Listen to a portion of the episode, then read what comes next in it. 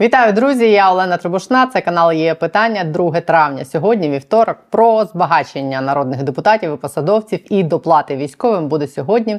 Дещо з цього буде непопулярно, але я це скажу. З продовження вчорашньої історії про військома Євгена Борисова, якого відсторонили на час розслідування у справі про можливе незаконне збагачення. Почну сьогодні. Колишній народний депутат Ігор Мосійчук розказав в ефірі Радіо НВ, що він вже передав матеріали по Борисову до Національного антикорупційного бюро бюро. Мосійчук стверджує, що його юристи мають підтверджувальні документи, відео і фотодокази і передали це все в бюро. Це докази того, коли і через який пропускний пункт виїжджав сам Борисов з країни, як завозився Мерседес, як було придбано майно. Йдеться про п'ять епізодів: завезення як гуманітарної допомоги дорогого автомобіля, проживання родини військома протягом майже року в орендованому житлі за 5 тисяч євро на місяць, що не відповідає статкам родини, придбання придбання матір'ю Борисова елітного будинку в Марбельї майже за 4 мільйони євро, відпочинок самого Борисова у цій Марбельї під час воєнного стану і придбання дружиною Борисова у січні вже цього року офісу в одному з найкрутіших офісних центрів в Іспанії в Марбельї. Цю історію дещо дискредитує персона самого заявника, екс-нардепа Ігоря Мосійчука, який сам був фігурантом розслідування про хабар і незаконне збагачення. Генеральна прокуратура Шокіна показувала показувала свого часу прямо в сесійній залі плівки, на яких це все було зафіксовано. Як Мосічук озвучує суми, які потрібно заплатити за його депутатські запити та звернення, які він написав би 10-15 тисяч доларів за запит, 3-5 тисяч доларів за звернення. На одному з епізодів відео Мосічук обіцяв іншій особі сприяння у видобутку на кар'єрі та називав суму 100 тисяч гривень. Мосічука затримали тоді просто в будівлі парламенту. Потім ГПУ показувало навіть зізнання самого Мосійчука в отриманні хабаря на камеру. Я визнаю себе е, винним е, в отриманні неправомірної вигоди Закінчилось нічим. Мосійчук казав, що зізнання з нього витягнули під тортурами. Генеральна прокуратура відкликала арешт десь приблизно тоді, як з генпрокуратури пішов Пшонка. Згодом набу розслідувала справу про незаконне збагачення Мосійчука. За версією слідства він у 15-му році придбав будинок у селі Білогородка під Києвом, зареєстрував його на свого водія, в'їхав в будинок з молодою дружиною і постійно там проживав. А дружина Мосійчука робила ремонт в будинку, оформленому нібито на водія. Так стверджувало набу. Врятувало самого Мосійчука те, що в 19-му році Конституційний суд за зверненням народних депутатів попереднього скликання поховав відповідальність за незаконне збагачення. Через те рішення Конституційного суду набу довелось закрити 65 кримінальних проваджень, зокрема і проти Мосійчука, Льовочкіна, Труханова. Фігурантам усіх цих справ антикорупційні органи закидали незаконне збагачення загалом на понад мільярд гривень, мільйон доларів і півмільйона євро. Але конституційний суд усім їм виписав індульгенцію. Це я просто для контексту і розуміння нагадала про того, хто передав до набу документи, які вказують на можливе незаконне збагачення військома Борисова, що не скасовує того, що військом Борисов теоретично міг незаконно збагачуватись. Набу поки що не повідомляла з цього приводу нічого. Справи бюро розслідувало і тоді, коли заяви писали навіть такі одіозні персонажі, як Дубінський, який сам знаходиться під санкціями США. Мама любить скорость. Любить скорость. За заявою Дубінського, приміром, як стало відомо нещодавно, розслідується справа проти колишнього голови фонду держмайна Дмитра Сениченка, якого підозрюють в розкраданні на одеському припортовому заводі, який втік за кордон. Такі вони молоді демократії, 50 відтінків сірого, куди не подивись. Ще одна історія, де все не зовсім так, як намагаються показати. Це та сама історія із поверненням доплат військовим. Як я вже розповідала минулого тижня, цього тижня парламент мав ухвалити рішення щодо законопроекту, який ініціював е, екс-голова парламенту Дмитро Разумков який має повернути доплати військовим. Доплати уряд скасував з 1 лютого, бо на них немає грошей. Разумков вписав правку про повернення виплат в лівий законопроект. 10 квітня депутати за цю правку проголосували, бо тупо прошляпили, не помітили і просто підняли руки. Президент відповідно після того мав підписати цей закон цією правкою, а уряд знайти на це гроші. Гроші, як стверджує і уряд, і представники МВФ, і самі депутати самої ж президентської фракції в бюджеті на це немає. При цьому ніхто у самій партії влади не набрався сміливості чесно про це сказати народу і військовим. Грошей на це в бюджеті дійсно не закладено. Просто коли уряд їх не заклав під час затвердження бюджету на 23 рік, уряд забув про це попередити. Йдеться про 150 мільярдів гривень в цьому лише році. Це 4 мільярди доларів. Для порівняння транш, який нам дав МВФ місяць тому на 4 наступних роки, це майже 16 мільярдів. 16 мільярдів на 4 роки. На те, щоб залишити ті по 30 тисяч гривень усім військовим, так як це було до скасування, це по суті четверта частина траншу на усі 4 наступних роки. Це для розуміння про які цифри йдеться. Але я на політичній частині і політичній відповідальності і безвідповідальності хочу зупинитися, тому що зараз ненавидять всі парламент загалом і окремих депутатів за цю ситуацію. Хоча не парламент створив цю ситуацію. Коли рік тому президент доручив уряду платити військовим по 100 тисяч гривень і доплачувати ці 30 тисяч гривень, ні президент, ні уряд не думали, що війна буде тривати так довго. Тоді нагадаю, усіх заспокоювали, що ще 2-3 тижні, і все вже влітку минулого року, коли вторгнення тривало вже 2-3 місяці, було очевидно, що для бюджету це навантаження непідйомне. І восени бюджет на 23 рік уряд зводив вже очевидно без цих доплат, але про це нікого не попередили, навіть тих самих народних депутатів. Про це стало відомо лише 31 січня цього вже року, коли Міністерство оборони поінформувало, що з 1 лютого додаткова грошова винагорода у 30 тисяч гривень тиловим підрозділам та військовослужбовцям поза зоною бойових дій скасовується і буде нараховуватись залежно від районів перебування і від складності бойових завдань задля справедливості і стимулювання воїнів, як пояснили в Міноборони. Це очікувано викликало, м'яко кажучи, негативну реакцію і серед цивільних, і серед військових, тому що справедливою нова система виявилась далеко не для всіх військових.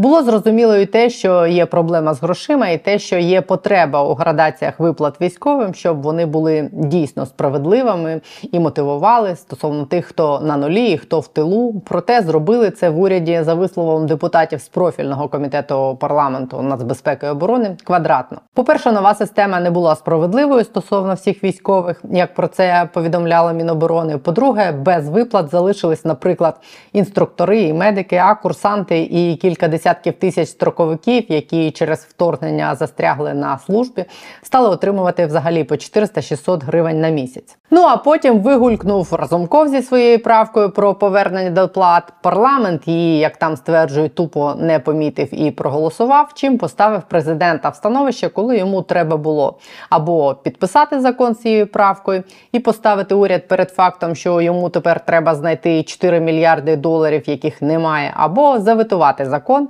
І це означало б, що через рік вторгнення президент вийде і скаже військовим, що він забирає назад свої слова про те, що великі гроші військові будуть отримувати до кінця війни. Президент цього зробити очевидно не міг. У президентській фракції теж всі прекрасно розуміли, що якщо популістичну правку Разумкова ухвалять, то бюджету і економіці труба. Західні партнери, які надають нам фінансову підтримку, не публічно теж попередили, що якщо закон з цією правкою ухвалять, і Україна почне, наприклад, друкувати гроші, то це поставить під питання фінансову підтримку. Але в слузі народу всі тремтіли від страху взяти на себе відповідальність сказати про це публічно і заблокувати цю правку. Увесь негатив в результаті взяв на себе народний депутат голосу Володимир Цабаль, який є секретарем бюджетного комітету парламенту, який зареєстрував постанову, що заблокувала підписання цього закону з цією правкою Розумкова. Цим Цабаль фактично знищив себе, бо саме на нього посипались і особисті погрози, і весь негатив за рішення, яке хотіла, але боялась ухвалити, і вся монобільшість, і уряд, і МВФ, і офіс президента. Цього тижня те саме, що зробив особисто Цабаль, мав зробити весь парламент і та сама монобільшість. Парламент мав цього тижня розглянути цю саму блокуючу постанову Цабаля, в проєкті якої пропонується скасувати рішення парламенту про повернення виплат військовим. Тобто президентська фракція цими днями мала публічно підняти руки за те, щоб скасувати доплати військовим. Або не підняти, бо кожного з обранців чмирили б так само, як чмирять зараз цабаля. Очевидно, щоб не змушувати слуг народу голосувати, так би мовити, проти волі народу, і відбулось те, що відбулось сьогодні. Попросити депутатів не повертати доплати військовим доручили самим військовим. Сьогодні зранку глава президентської фракції Давид Арахамія опублікував у себе в Телеграм лист, підписаний головнокомандувачем збройних сил України Залужним, міністром оборони Резніковим, а також очільниками МВС, Генерального штабу, Держприкордонслужби, СБУ та командувачем Нацгвардії. В цьому листі військові і силовики просять парламент відкласти розгляд проекту постанови про скасування доплат і зібрати робочу групу з представників ради, Кабміну, Генштабу і до кінця травня спільно розробити законопроект, який урегулює питання оплати праці захисників.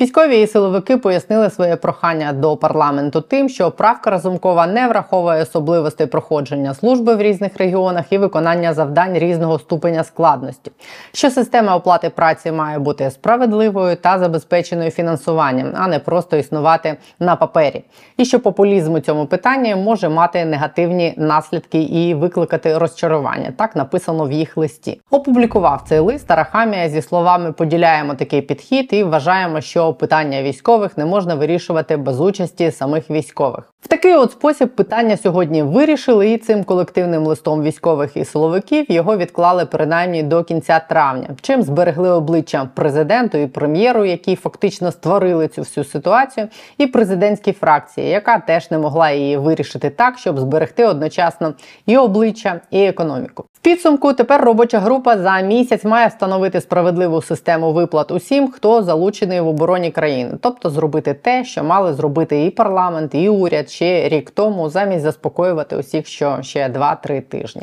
Якось так виглядає ця ситуація. Ну і останнє на сьогодні теж про нардепів, про гроші і про незаконне збагачення, тобто фактично про те, де ж ті гроші. Національне агентство з питань запобігання корупції сьогодні повідомило про те, що виявило ознаки незаконного збагачення ще однієї нардепки з фракції Слуга народу, тієї самої Маргарити Шол.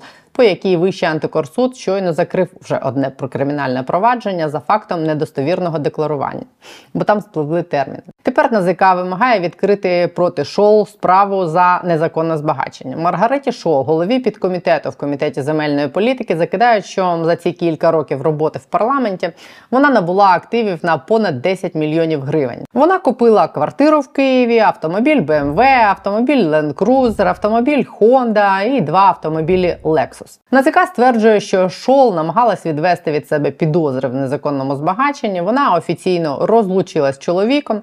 Машини і квартиру оформили на родичів чоловіка, які не мають таких доходів. А пара продовжувала спільно проживати і користуватися автомобілями і житлом. Відповідно, НАЗК просить офіс генпрокурора відкрити зараз справу проти неї. Це така сама справа, як і справа з іншим слугою народу Павлом Халімоном, який минулого літа купив маєток на Печерському. Його теж мали б конфіскувати. Незаконне збагачення і стаття про кримінальну відповідальність, як ідея, вона ну дуже правильна, так оскільки е, ну це ну достатньо легкий спосіб, так, е, хоч і через кримінальний процес, але е, там довести оцю е, неспівмірність доходів, видатків і набутого майна. Але давайте подивимось на практику, чи працює це. Е, у нас е, попередню е, статтю щодо незаконного збагачення знесли через Конституційний суд, так, і під е, загрозою кримінальної відповідальності там було ну, близько сотні е, людей, в тому числі народних депутатів, е, ну, представників центральних органів державної влади, були міністри у нас по цій статті, яких судили. А після того у нас тільки там трошки більше року працювала нова стаття. Зразу закрили реєстр декларацій, бо воєнний стан і досі вони відкривають. Е, Зразу почали говорити, що ну немає жодного вироку по таких е, справах, тому ну, там взагалі може треба подумати по, над тим, чи потрібна нам окрема стаття щодо незаконного збачення, або треба розслідувати не незаконне збачення, а корупцію. Так вони ж беруть там хабарі треба за корупцію сажати за хабарі, а за незаконне збагачення нам е, взагалі не потрібно такого кримінального кодексі. І е, мені, якщо не помиляюся, в конституційному суді е, було подання вже і по новій статті, так е, і очевидно, що е, представники влади, в тому числі народні депутати, розуміють, що е, вони можуть е, позбутися своїх цих незаконних статків через існування такої норми. Отже, все це нажити непосильною працею і нардепами Маргаритою Шоли, і Павлом Халімоном, і військовим з Одеси Євгеном Борисовим за законом мали б конфіскувати, якщо доведуть факти незаконного збагачення кожного з них. І якщо, як в історії зі справою колишнього нардепа Мосійчука, хтось знову не знесе через конституційний суд відповідальність за незаконне збагачення. Буває біг по колу, буває біг по граблях, а у нас біг по колу і по граблях одночасно. Але я вірю, що колись закінчиться війна, Україна почне інтегруватись в ЄС і узгоджувати своє законодавство з європейським. І цей біг по граблях і по колу теж закінчиться. Що колись політики почнуть говорити народу правду, навіть коли ухвалюють непопулярні рішення. І що колись, врешті-решт, і народ України перестане і вестись на популізм і голосувати безвідповідально і за ноунеймів, які приходять в парламент лише для того, щоб заробити ще на два лексуси чи палац на Печерську, і за старих гречкосіїв, які теж рвуться туди за тим самим, просто вміють зірвати набагато більше ніж два лексуси і маєток на Печерську. Та й в принципі, я сподіваюся, що нам колись таки буде за кого голосувати і з кого обирати колись після перемоги. Крапка на цьому на сьогодні у мене. Спокійного вечора і до завтра.